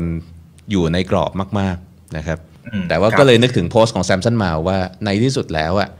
มันไม่มีประเทศไหนแบนบิตคอยได้ สิ่งเดียวที่เขาแบนได้คือแบนตัวเองออกไปจากระบบของบิตคอยครับครับ get ครับแต่ว่ามีท่านหนึ่งก็ก็ raise ประเด็นหนึ่งขึ้นมานะครับคือถ้าสมมุติว่าทางฝั่งของจีนเนี่ยเขาลงดาบจริง ๆนะฮะอ่าจะไปดูเรื่องของเหมืองบิตคอยอะไรต่างๆเนี่ยนะครับ ตรงนี้มันจะมีผลต่อ hash rate แล้วก็มีผลต่อราคาหรือเปล่า ก็น่าจะมีในระยะสั้นนะครับผมคิดว่ามีอยู่แล้ว ผลต่อราคามันมาตั้งแต่ข่าวแล้วนะคนก็แบบแห่กันตื่นตูมขายทิ้งกันเลย แฮชเรทมีไหมคิดว่ามีในระยะสั้นแต่จริงๆข่าวนั้นข่าวเก่า แล้วก็อย่างที่บอกบังคับใช้ไม่ได้นะครับคือเขาจะตรวจสอบว่าที่ไหนใช้ไฟเยอะผิดกฎหมายอะไรต่ออะไรเงี้ยคือมันจะเป็นเรื่องแบบเขาจะเอากฎหมายเรื่องสิ่งแวดล้อมมาไล่บี้อืมนะฮะอืมมันไม่มีทางจะดูออกอยู่ดีอะว่าคุณใช้ไฟทำอะไรนึกออกปะแล้วแบบทำไมอะทำไมใช้ไฟทำอันนั้นได้ทำไมใช้ทำอันนี้ไม่ได้คือในที่สุดประชาชนเขาก็เขาก็ต่อต้านนะครับคือจะบอกว่าเป็นประเทศเผด็จการเนี่ยแต่ว่าเขาฟังประชาชนเขาเยอะนะ นะโดยเฉพาะยิ่งถ้าเป็นประชาชนจีนจริงๆนะครับเพราะว่าเพราะว่าถือว่าเป็นอนาคตชาติเขาเนี่ยพอต่อต้านปุ๊บรัฐบาลก็ถอยหลายทีที่เราเห็นมาในในอดีต ถ้าจะลงดาบจริง ๆ ก็ลงได้ แต่ว่าตอนนี้กำลังขุดก็เริ่มกระจายไปที่อื่นๆมากขึ้นมากขึ้นมากขึ้นเรื่อยๆแล้วนะครับอ่าก็ก็ก็คิดว่าไม่น่าจะมีปัญหาอะไรในในระยะระยาวยะยาวมากอ่านะครับแต่ว่าระยะสั้นนะคิดว่ามีการในเชิง sentiment มีการสะอึกได้นะครับ อย่างอ่าถ้าเราดูแรงขุดเนี่ยเราก็จะเห็นว่า เอ่อเดี๋ยวนะ สมมติผมเปิดดูอันนี้ก็ได้ น่าจะง่ายน่าจะง่ายขึ้นไหมฮะ ตอนช่วงแรกที่กำลังขุดตกอะมันยังไม่ย่างมันยังขุดไม่ง่ายขึ้นไงนะครับบล็อกมันก็จะช้าลง อย่างช่วงนี้กำลังขุดกำลังตกอยู่นะครับด้วยข่าวเนี้ยแล้วบางทีก็มีการปิดเหมืองขุดย้ายภูอะไรต่ออะไรกันเยอะเหมือนกันพอกำลังขุดตกปุ๊บเนี่ยมันไปขุดบิตคอยแคชคุ้มกว่าเนี่ยตอนนี้เขาจะขึ้นมาอย่างนั้นไป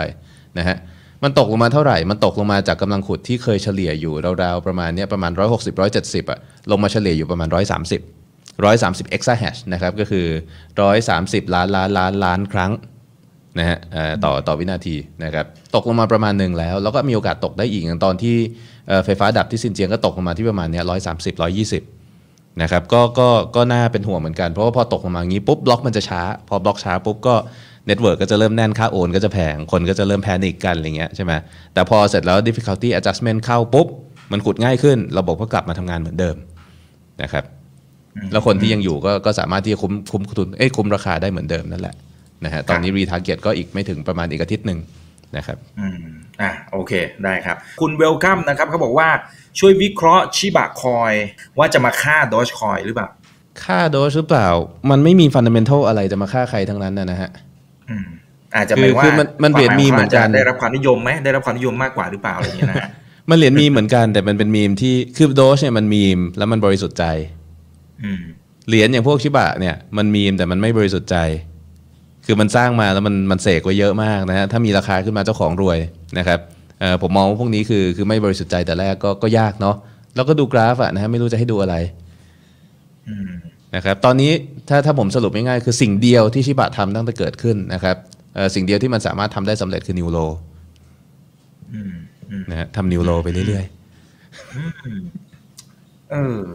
เออผมว่าคือคือตรงนี้อาจารย์อาจารย์ตั้มอาจจะอาจจะให้เขาเรียกอะไรให้เทคนิคเวลาการดูไอ้พวกเหรียญใหม่ๆได้ไหมฮะคืออย่างบ้านเราก็มีคือเราไม่ไม่ได้ไปเจาะจงว่าว่าคือใครอะไรยังไง แต่ว่าถ้าจะเตือนหรือถ้าอยากจะเล่น มันควรจะต้องมีข้อสังเกตอะไรอย่างไร หรือตรงไหนเราควรจะเลิกเล่นอืมอืมต้องต้องแยกกันอย่างผมเนี่ยผมรู้ตัวผมเป็นนักวิเคราะห์เชิงเทคนิคนะครับคือคือโอเคแหละบิตคอยผมศึกษา fundamental มันเยอะผมสนุกกับมัน นะครับแต่ว่าโดยพื้นฐานจริงๆ ถ้าพูดถึงในการเป็น trader อะเราฝึกมาในในในฝั่งเทคนิค ฝั่งเทคนิคมันต้องมีกราฟเหรียญอย่างนี้ผมเล่นไม่ได้อยู่แล้ว มันไม่มีกราฟให้ผมดูนะฮะคือมันเพิ่งคือมันเข้าเล่นไม่ได้เออใช่ไหมแล้วผมไม่ดู time frame สั้นด้วย time frame สั้นมัน noise เยอะนะฮะดูได้ time frame สั้นอยากเล่นก็ได้เนี่ยมันก็แดงมาคุณ short ตรงนี้ตอนนี้กำไรอื้อซ่าแล้วนะครับคือมันจะเล่นก็ได้แต่ผมไม่ชอบเล่น time frame สั้น มันไม่ได้นอน จะเอาบอทมาจับเสียวบางทีมันก็ error อะไรเงี้ยนะฮะมันก็แบบ เออไปเล่น time frame day แหละแต่ time frame day อย่างเงี้ยมันก็สั้นเกิน เพราะนั้นสำหรับถ้าใครคิดว่าตัวเองเป็นนักเทคนิค หรืออยากจะเทรดด้วย technical analysis อย่าหลอกตัวเองด้วยการไปซื้อพวกหุ้น ICO พวกแบบ IPO นะฮะคือมันไม่มีกราฟแล้วคุณจะวิเคราะห์อะไรนะแต่ถ้าคุณเป็นนัก fundamental analysis นะเป็น fundamental analyst วิเคราะห์พื้นฐาน ก็โอเค แต่วิเคราะห์ดีหรือเปล่า พื้นฐานมาจากอะไรวิเคราะห์ให้ดีไม่ใช่แค่เกาะกระแสเข้าไป นะครับ อืมอืมเออเราอันนี้เราก็เราต้องต้องดูอาจารย์อาจารย์น้ำพอจะให้คำแนะนำได้ไหมครับ สมมุติว่าจะไปอ่าน white paper อะสมมติเขามี white paper เสร็จปั๊บเนี่ยมันจะมี keyword อะไรเอาแค่หลักๆ พอนะ เพราะว่าผมว่าหลายคนกำลังตื่นเต้นกับเหรียญใหม่ๆที่มันเกิดขึ้นเราเริ่มผดอยเคกันแล้วด้วยผมเคยผมเคยทำแบบฝึกหัดนะ ให้นักเรียนนั่งอ่าน white paper นะฮะแล้วดูว่าคุณทนได้สักกี่ paper ก่อนที่จะโดนเขาจูงเออผมอ่านมาเยอะมากนะครับเออไม่ต้องไม่อ่านนะฮะไร้สาระทุกอัน คือมันมันเขียนอะไรก็ได้ คือคือถ้าเราไม่เข้าใจ fundamental ของ cryptocurrency เราไม่เข้าใจ fundamental ของ decentralized network เนี่ยเราอ่านไว้ paper เราจะโดนชักจูงได้ง่ายมากนะครับเอ่อสิ่งหนึ่งที่ที่อันนี้คือเตือนได้เลยนะฮะคือถ้าผมสังเกตว่ามีการใช้ word soup เมื่อไหร่ word soup คืออะไรคือการโยนศัพท์เทคนิค ขั้นสูงเยอะๆ เรียงๆ กันเข้าไปในประโยค ให้มันอ่านแล้วแบบอะไรวะ แต่ฟังดูโคตรล้ำเลยเออเท่มากแปลว่าเขากำลังซ่อนอะไรบางอย่างเอออืม แต่ประเด็นคืออันเนี้ยมันเตือนไม่ได้ทุกคน เพราะว่าแล้วคุณมีความรู้พอที่จะมองผ่านตรงนั้นไปได้ไหมว่าไอ้คำเหล่านั้นน่ะมันต่อกันแบบไม่ make sense นะ คือถ้าคุณยังไม่มีความรู้เลยสักคำหนึ่งคุณจะรู้สึกว่ามันล้ำมากนะแต่ว่าถ้าเราเริ่มรู้ลึกขึ้นในแต่ละเทคโนโลยี ในแต่ละสิ่งที่เขากำลังพูดอยู่ เราจะรู้ว่าแบบ มันไม่ปะติดปะต่อมันไม่ใช่ภาษา นี่คือเหมือนแบบเปิดเอา random word generator แล้วเรียงออกมา แบบเนี้ยก็คือคือเราเราแบนได้เลยนะครับตอนสมัยช่วง ICO boom ปี2017 ผมตัด white paper ออกเกือบทั้งหมดด้วยวิธีนี้คือ อันไหนมีการเขียนด้วย word soup เนี่ยนะก็โยนทิ้งนะฮะเพราะว่าถือว่าเขาไม่ได้อยากจะอธิบายว่ามันคืออะไรด้วยซ้ำเขาแค่พยายามยัดคำที่เป็น marketing word เป็น buzzword ให้คนตื่นเต้น แล้วก็จะหลอกคนไปลงทุน เจตนามาไม่ดีละนะครับเจตนามาไม่ดีเขาจะทำอะไรไม่ค่อยสนละ อีกอย่างหนึ่งคือผมมองไปที่อย่างอื่นมากกว่า ผมมองไปที่โครงสร้างของระบบ ที่เกิดขึ้นจริง ๆ คือเราเรียกว่าดูที่การกระทำมากกว่าที่คำพูดนะครับเออเรากำลังพูดถึงระบบที่อยู่ในโลก decentralized คือโลกที่ไร้ศูนย์กลาง โลกที่ไร้ศูนย์กลางเนี่ยคือทำอะไรก็ได้ที่ได้ประโยชน์จากการเอาตัวกลางออกไป ในโลกที่ทำอะไรก็ได้ที่ได้ประโยชน์จากการเอาตัวกลางออกไป แล้วคุณมีบริษัทอันหนึ่งที่บอกมาว่าฉันจะให้บริการแบบไม่มีตัวกลางมันแปลว่าอะไร ภาษาอังกฤษเขาเรียก oxymoron ถูกไหมคือมันเป็นประโยคที่ขัดแย้งในตัวเอง คุณมีตัวกลางที่มาบอกว่าเขาจะใช้ระบบ decentralize ในการทำให้ชีวิตคุณดีขึ้นอ่าแล้วแปลว่าไอ้ระบบที่ดีจริงๆคืออะไร คือระบบที่ไม่มีเจ้าของไม่มีโฆษณาไม่มีอะไรทั้งสิ้น เกิดขึ้นมาเองแบบออร์แกนิกเราจะไปหาพวกนี้ได้ไงคือคุณต้องแบบไปขูดตามพื้น forum อะนะฮะถึงจะพอได้มาบิตคอยเกิดขึ้นมาแบบนั้น คือ white paper มันเป็น white paper จริง ๆ มันเป็นเอกสารงานวิจัย ที่เขาแปะมาให้ดูแบบว่า pitch ไอเดียกัน ไม่เหมือน white paper ทุกวันนี้ที่แบบพอพูดถึง white paper เราจะคิดว่าเป็น marketing paper นึกออกไหมครับ white paper ขอร์คบิตคอยไม่ใช่ marketing paper นะ มันคือบทสรุปงานวิจัยนะครับ คนละเรื่องกันเลยนะฮะก็เอ่อก็ประมาณเนี้ยแหละ คือถ้าเราเราเข้าใจตรงเนี้ยเราจะไม่โดนหลอกนะครับดูดูที่การกระทำอย่าเอาคำพูดคำพูดสวยหรูครับผม white paper ทุกอันคืออ่านแล้ว ผมอ่านผมยังเคลิ้มเลย เอาอันไหนมาให้อ่านผมก็จะรู้สึกว่าแบบ เฮ้ยเจ๋งว่ะ เออนะทำนู่นเดี๋ยวทำนี่อะไรต่างๆเอ๊ะแต่แต่ที่อาจารย์ตั้มบอกว่าจะต้องไปดูเรื่องของตัวระบบ ดูการกระทำมากกว่าคำพูดเนี่ยมันคนทั่วไปจะดูยังไง สมมติว่าไม่นั่นไม่ได้นั่นรู้แหละคือปัญหาอะไรนั่นแหละคือปัญหา นั่นแหละคือปัญหา มันต้องใส่ความรู้ อันนี้ต้องใส่อาศัยความรู้จริงๆนะครับ คือเราก็ต้องต้องดูต้องดูออกอะต้องดูออกนะฮะ คราวนี้แมทริกซ์ไหนที่เราดู หลายคนยังไม่เข้าใจเลยว่าเรา decentralize ไปเพื่ออะไร Bitcoin เนี่ยจะไม่มีตัวกลางไปเพื่ออะไร คือบางคนคิดว่าการเอาตัวกลางออกคือการประหยัดค่าใช้จ่ายในการจ้างตัวกลางไม่ใช่นะฮะการเอาตัวกลางออกคือการเอาคนที่มีอำนาจในการควบคุมสั่งการ แล้วก็เปลี่ยนแปลงนโยบายทางการเงินของเราออกไปนะครับเพื่อให้เรามีอธิปไตยได้คือคือนี่คือ concept ของเขาถูกไหมเพราะฉะนั้นถ้าจะทำอะไรสักอย่างเนี่ยเราต้องมองก่อนว่า concept คืออะไร แล้วสิ่งที่เขาทำคืออะไรก็คือไปดูว่าในสุด setup ออกมาเป็นยังไง นะครับบอกว่าจะ fully decentralize ทุกสิ่งทุกอย่าง จะเอา blockchain technology มาทำให้เกิดความโปร่งใส ด้วยเทคโนโลยี big data และ AI ทำให้เกิดวงการการแพทย์ที่ decentralize ไร้ศูนย์กลาง และเต็มไปด้วยประสิทธิภาพ นี่สิ่งที่ผมทำคือ word soup นะนะฮะเนี่ยเราจะเจอการเขียนอย่างเงี้ยใช่ไหมฟังดูน่าเลื่อมใสนะครับแล้วเราก็ไปดูอะโครงสร้างบล็อกเชนก็เป็นยังไงอ่าเป็น proof of authority proof of authority คืออะไร คือศัพท์ที่เขาใช้เป็นคำด่ากันใน Bitcoin Talk Forum ว่าสำหรับ network ที่อยากใช้บล็อกเชนแต่ว่าไม่อยากใช้บล็อกเชนคือเป็น centralized network เนี่ย ก็ไม่ต้องมี proof of work proof of stake ก็ได้ใช้ proof of authority ก็ได้มั้งเป็นคำเหน็บแนม proof of authority แปลว่ามีคนคนหนึ่งที่มีอำนาจชี้ได้ว่าอะไรคือความจริงนะครับแต่ว่าในในใน marketing material หลายคนเอาคำว่า proof of authority มามาโฆษณาด้วยซ้ำว่าทำให้เพิ่มประสิทธิภาพมากขึ้น เราก็แบบเอามือไก่หน้าผากแล้วนะฮะว่า ไปได้ไกลเหมือนกัน ดูคำพูดกับการกระทำให้ตรงกัน อันนี้สำคัญนะครับเหรียญบางเหรียญเนี่ย totally centralized totally pre-mine แต่ผมไม่มีปัญหากับมันมากนัก เพราะคำพูดกับการกระทำเขาตรงกัน ยกตัวอย่าง BNB BNB ผมก็เป็นเหรียญหนึ่งที่ผมไม่ค่อยด่าเขานะครับเพราะเขาไม่เคยบอกสักครั้งว่าเขาจะ decentralize เขาไม่เคยบอกสักครั้งว่าเขาจะแก้ไขปัญหาทางการเงินของโลก เขาไม่เคยบอกสักครั้งว่าเขาจะแบบโปร่งใสแล้วไม่มีใครควบคุม เขาไม่บอกเลย นี่คือเหรียญ exchange นี่คือเหรียญของซีซีกูจะเอาไว้ปั่นราคา อยากซื้อก็ซื้อมา แล้วระบบใช้ proof of authority อย่างเงี้ยทำอย่างหนึ่งพูดอย่างตรงกัน เฮ้ยจริงใจ ตรงไปแล้วเลือกเอาเองว่า เลือกเอาเองว่าในความจริงใจเนี้ยนี่คือ step หนึ่งจริงใจละแล้วมัน work ไหมนะฮะอันนี้จะเข้าจะเข้าข่ายเขาเรียกว่าจะเข้าข่ายเหรียญ exchange เหรียญ exchange นี่ต้องวิเคราะห์อีกครั้งอีกแบบหนึ่งเลย คือว่ามันไม่เกี่ยวหรอกว่ามันทำอะไรได้ตราบใดที่ exchange นี่ยังไม่เจ๊งมันยังอยู่ นะครับเพราะนั้นก็ต้องไปวิเคราะห์ว่า Binance จะมีโอกาสเจ๊งเร็วๆนี้ไหมวิเคราะห์แผนธุรกิจอะไรต่ออะไรเออยังเป็นไปได้ก็ไปวิเคราะห์ที่ Binance แทนนึกออกไหมนะฮะอย่างของเราก็เพิ่งมี Bitkub ใช่ไหม KUB Coin ไม่ต้องไปดู fundamental อะไรมากมายฮะก็คือคุณคิดว่าธุรกิจ Bitkub อะแข็งแกร่งขนาดไหนเหรียญก็อยู่ตามนั้นแหละเขาไม่ปล่อยหรอกนะครับนี่คือใบนี่คือ exchange coin แล้วเขาก็ไม่เขาก็ไม่ได้เขาเรียกว่าอะไรเขาก็พูดตรงกับที่เขาทำ คือไม่ได้ปกปิดว่าเนี่ยมันเป็น proof of authority เหมือนกันนะ เป็นเหรียญ centralized นะนะทำ network ภายในไว้ใช้กันเองภายใน ก็ก็ไม่ได้โกหก ไม่ได้โกหกนะฮะแต่นอกนั้นเนี่ยลองไปดูสิโกหกเยอะมากเลยนะครับ คือเหรียญไหนที่พูดอย่างทำอย่างเนี่ยผมผมไม่สนใจนะครับ ครับครับเออแล้วมันมันเช็คได้ไหมครับอาจารย์ว่าอันไหนมันพรีมายเช็คได้ก่อนแล้วอะไรเงี้ยเอาเช็คได้เช็คเช็คยังไงฮะคนทั่วไปจะเช็คถ้า ถ้าระบบเขาเปิดให้โปร่งใสแล้วให้เราดูได้นะนะฮะพรีมายเนี่ยจะอยู่ในบล็อกแรก บล็อกแรกนะครับ คือระบบแต่ระบบเนี่ยมันจะมีระบบบัญชีกลางที่เราใช้ที่เรียกบล็อกเชนใช่ไหมนะบัญชีตัวนี้ที่กระจายอยู่ทุกที่ตาม node เนี่ยนะครับเราสามารถดูทุกสิ่งทุกอย่างที่เกิดขึ้นในระบบได้ ถ้าเป็นระบบที่ clone Bitcoin มาอย่างน้อยนะ ซึ่งส่วนใหญ่จะเป็นอย่างนั้นนะครับหรือ clone Ethereum มาเราสามารถที่ย้อนกลับไปดูบล็อกแรกได้ว่า มันมีเหรียญถูกสร้างขึ้นเท่าไหร่ในบล็อกแรก เพราะว่า ระบบพวกนี้การทำงานของมันเนี่ยบล็อกแรกจะเป็นบล็อกพิเศษ บล็อกศูนย์นะฮะจะเป็นบล็อกพิเศษ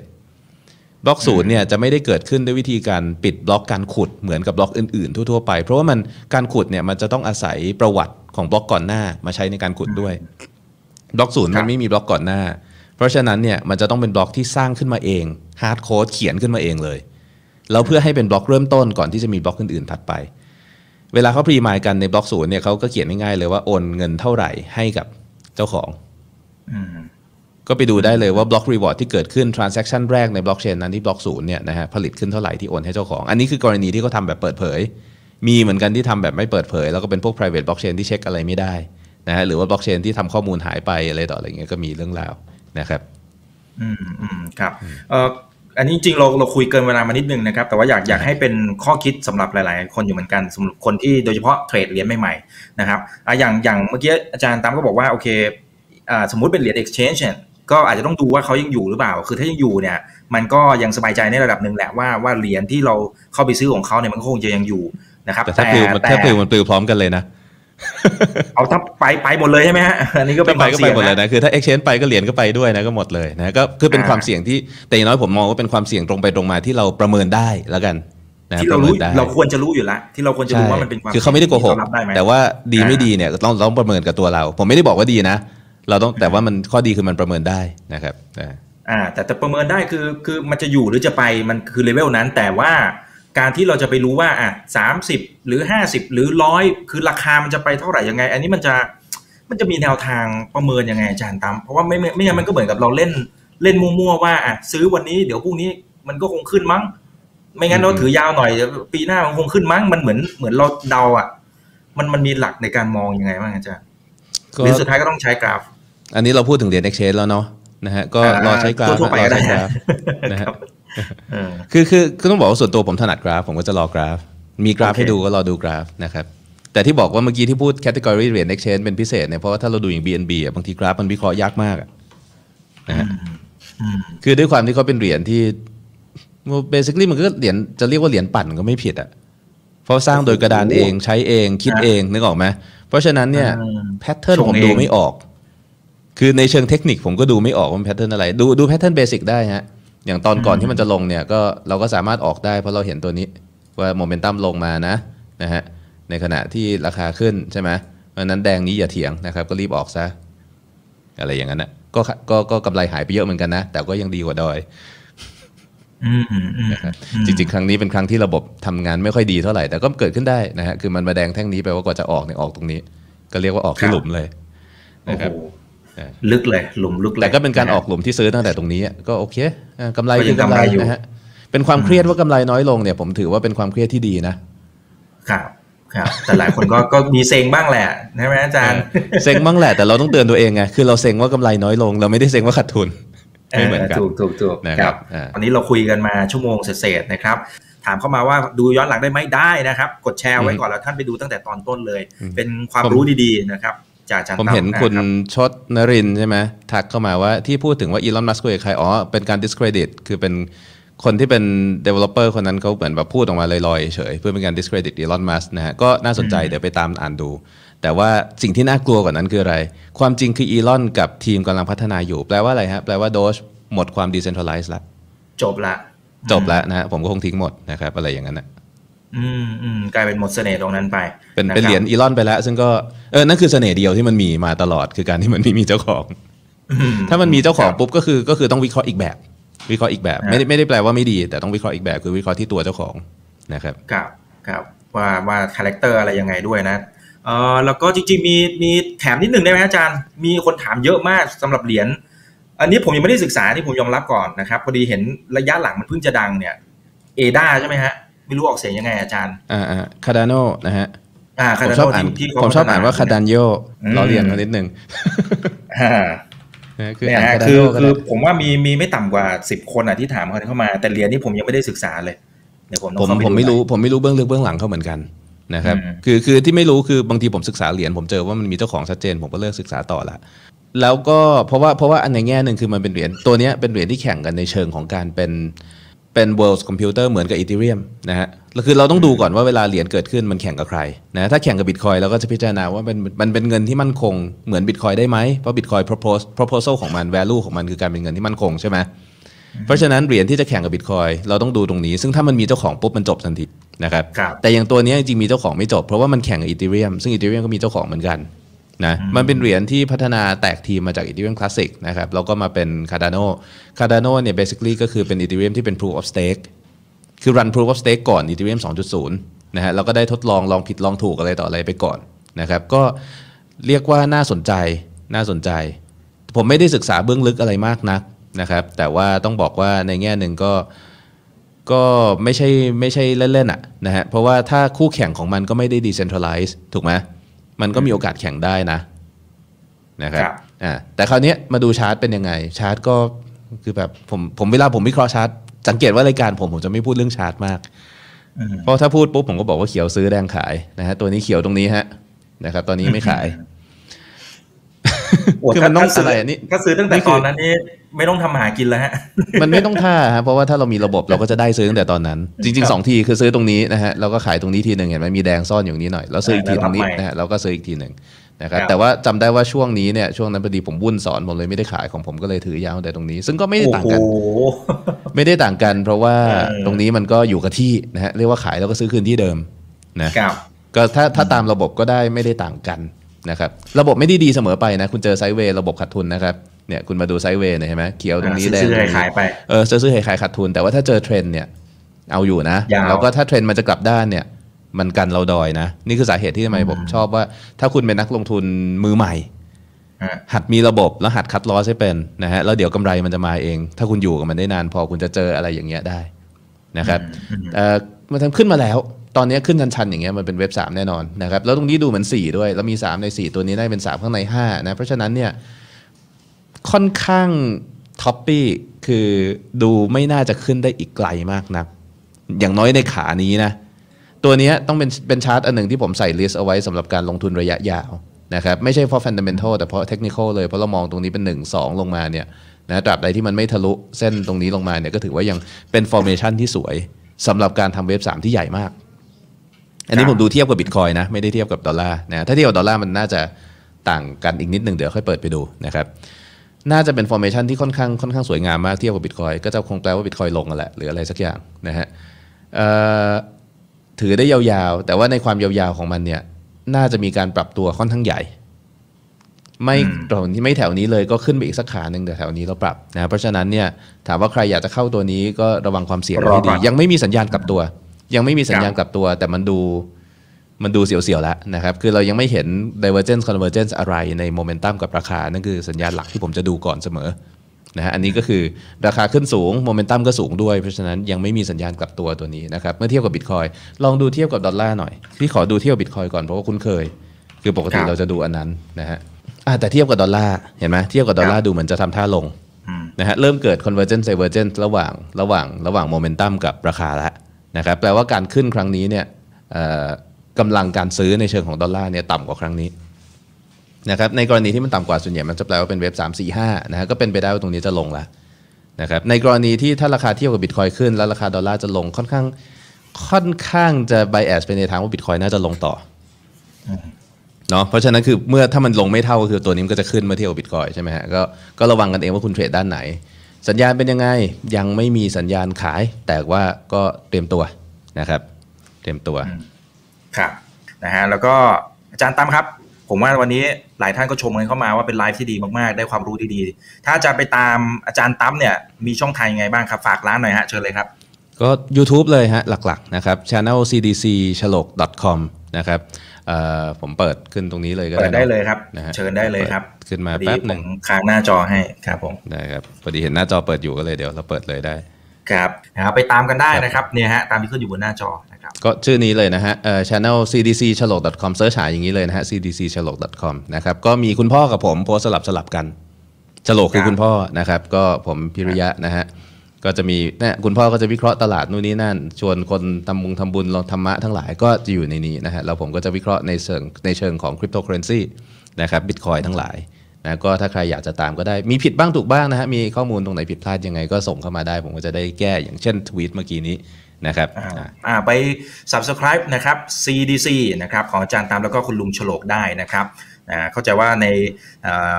เป็นระยะระยะเนี่ยก็จะมีเปิดคอร์สสอนอยู่บ้างนะครับยังไงก็ไปตามกันได้นะครับพอดีตอนนี้ตอนนี้ไม่ได้เปิด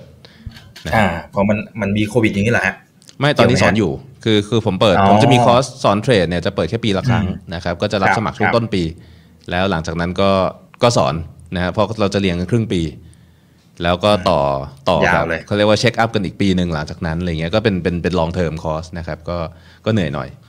แต่ว่าถ้าใครสนใจเนี่ยรอช่วงต้นปีหน้า นะครับส่วนคอร์สบิตคอยพื้นฐานบิตคอยเนี่ยอันนี้อาจจะเปิดเรื่อยๆ เมื่อมีโอกาสนะครับเพราะว่าสนุกดีได้พูดคุยได้ได้สร้าง community เกี่ยวกับบิตคอยเนื้อหาไม่ได้ต่างกับ YouTube ผมเท่าไหร่ เพราะนั้นถ้าไม่อยากเสียตังค์เรียนไปดู YouTube ก็ได้ นะครับแต่ใครอยากมาพูดคุยกันในห้องอะไรเงี้ยก็ก็หลายคนก็มามาเขาเรียกว่ามาเป็นสังคมกันนะครับอ่าครับมา join community กันนะครับนะไม่ใช่แค่เสียงหล่อนะครับ ตัวจริงหล่อด้วยนะไปหาโอกาสไปเจออาจารย์ตั๊มได้นะครับเอาละฮะเดี๋ยวครั้งหน้าเดี๋ยวเจอกันใหม่นะครับเดี๋ยวเรียนเชิญอาจารย์ตั๊มเข้ามาร่วมพูดคุยแล้วก็ให้ความรู้ดีๆสนุกสนุกเพลินๆแบบนี้กันได้นะครับ วันนี้ขอบคุณอาจารย์ตั๊มมากนะครับ ครับผมสวัสดีครับ ครับครั้งหน้าจะเป็นเรื่องไหนเดี๋ยวรอติดตามนะครับ อย่าลืมนะครับว่าเริ่มต้นวันนี้ดีที่สุด ขอให้ท่านโชคดีและขอให้มีสุขภาพในการใช้ชีวิตนี่คือถามทันที โดยเพจถามอีกกับอีกกับผมอีกบรรพศครับ ฝากกดไลค์กดแชร์ subscribe ทุกช่องทางครับ Facebook YouTube Twitter ครับ House สวัสดีครับ ถ้าชื่นชอบคอนเทนต์แบบนี้อย่าลืมกดติดตามช่องทางอื่นๆด้วยนะครับไม่ว่าจะเป็น Facebook YouTube Line Official Instagram และ Twitter จะได้ไม่พลาดการวิเคราะห์และมุมมองเศรษฐกิจ และการลงทุนดีๆ แบบนี้ครับ อย่าลืมนะครับว่าเริ่มต้นวันนี้ดีที่สุด ขอให้ทุกท่านโชคดี และมีอิสรภาพในการใช้ชีวิต ผม อีกบรรพธนาเพิ่มสุขครับ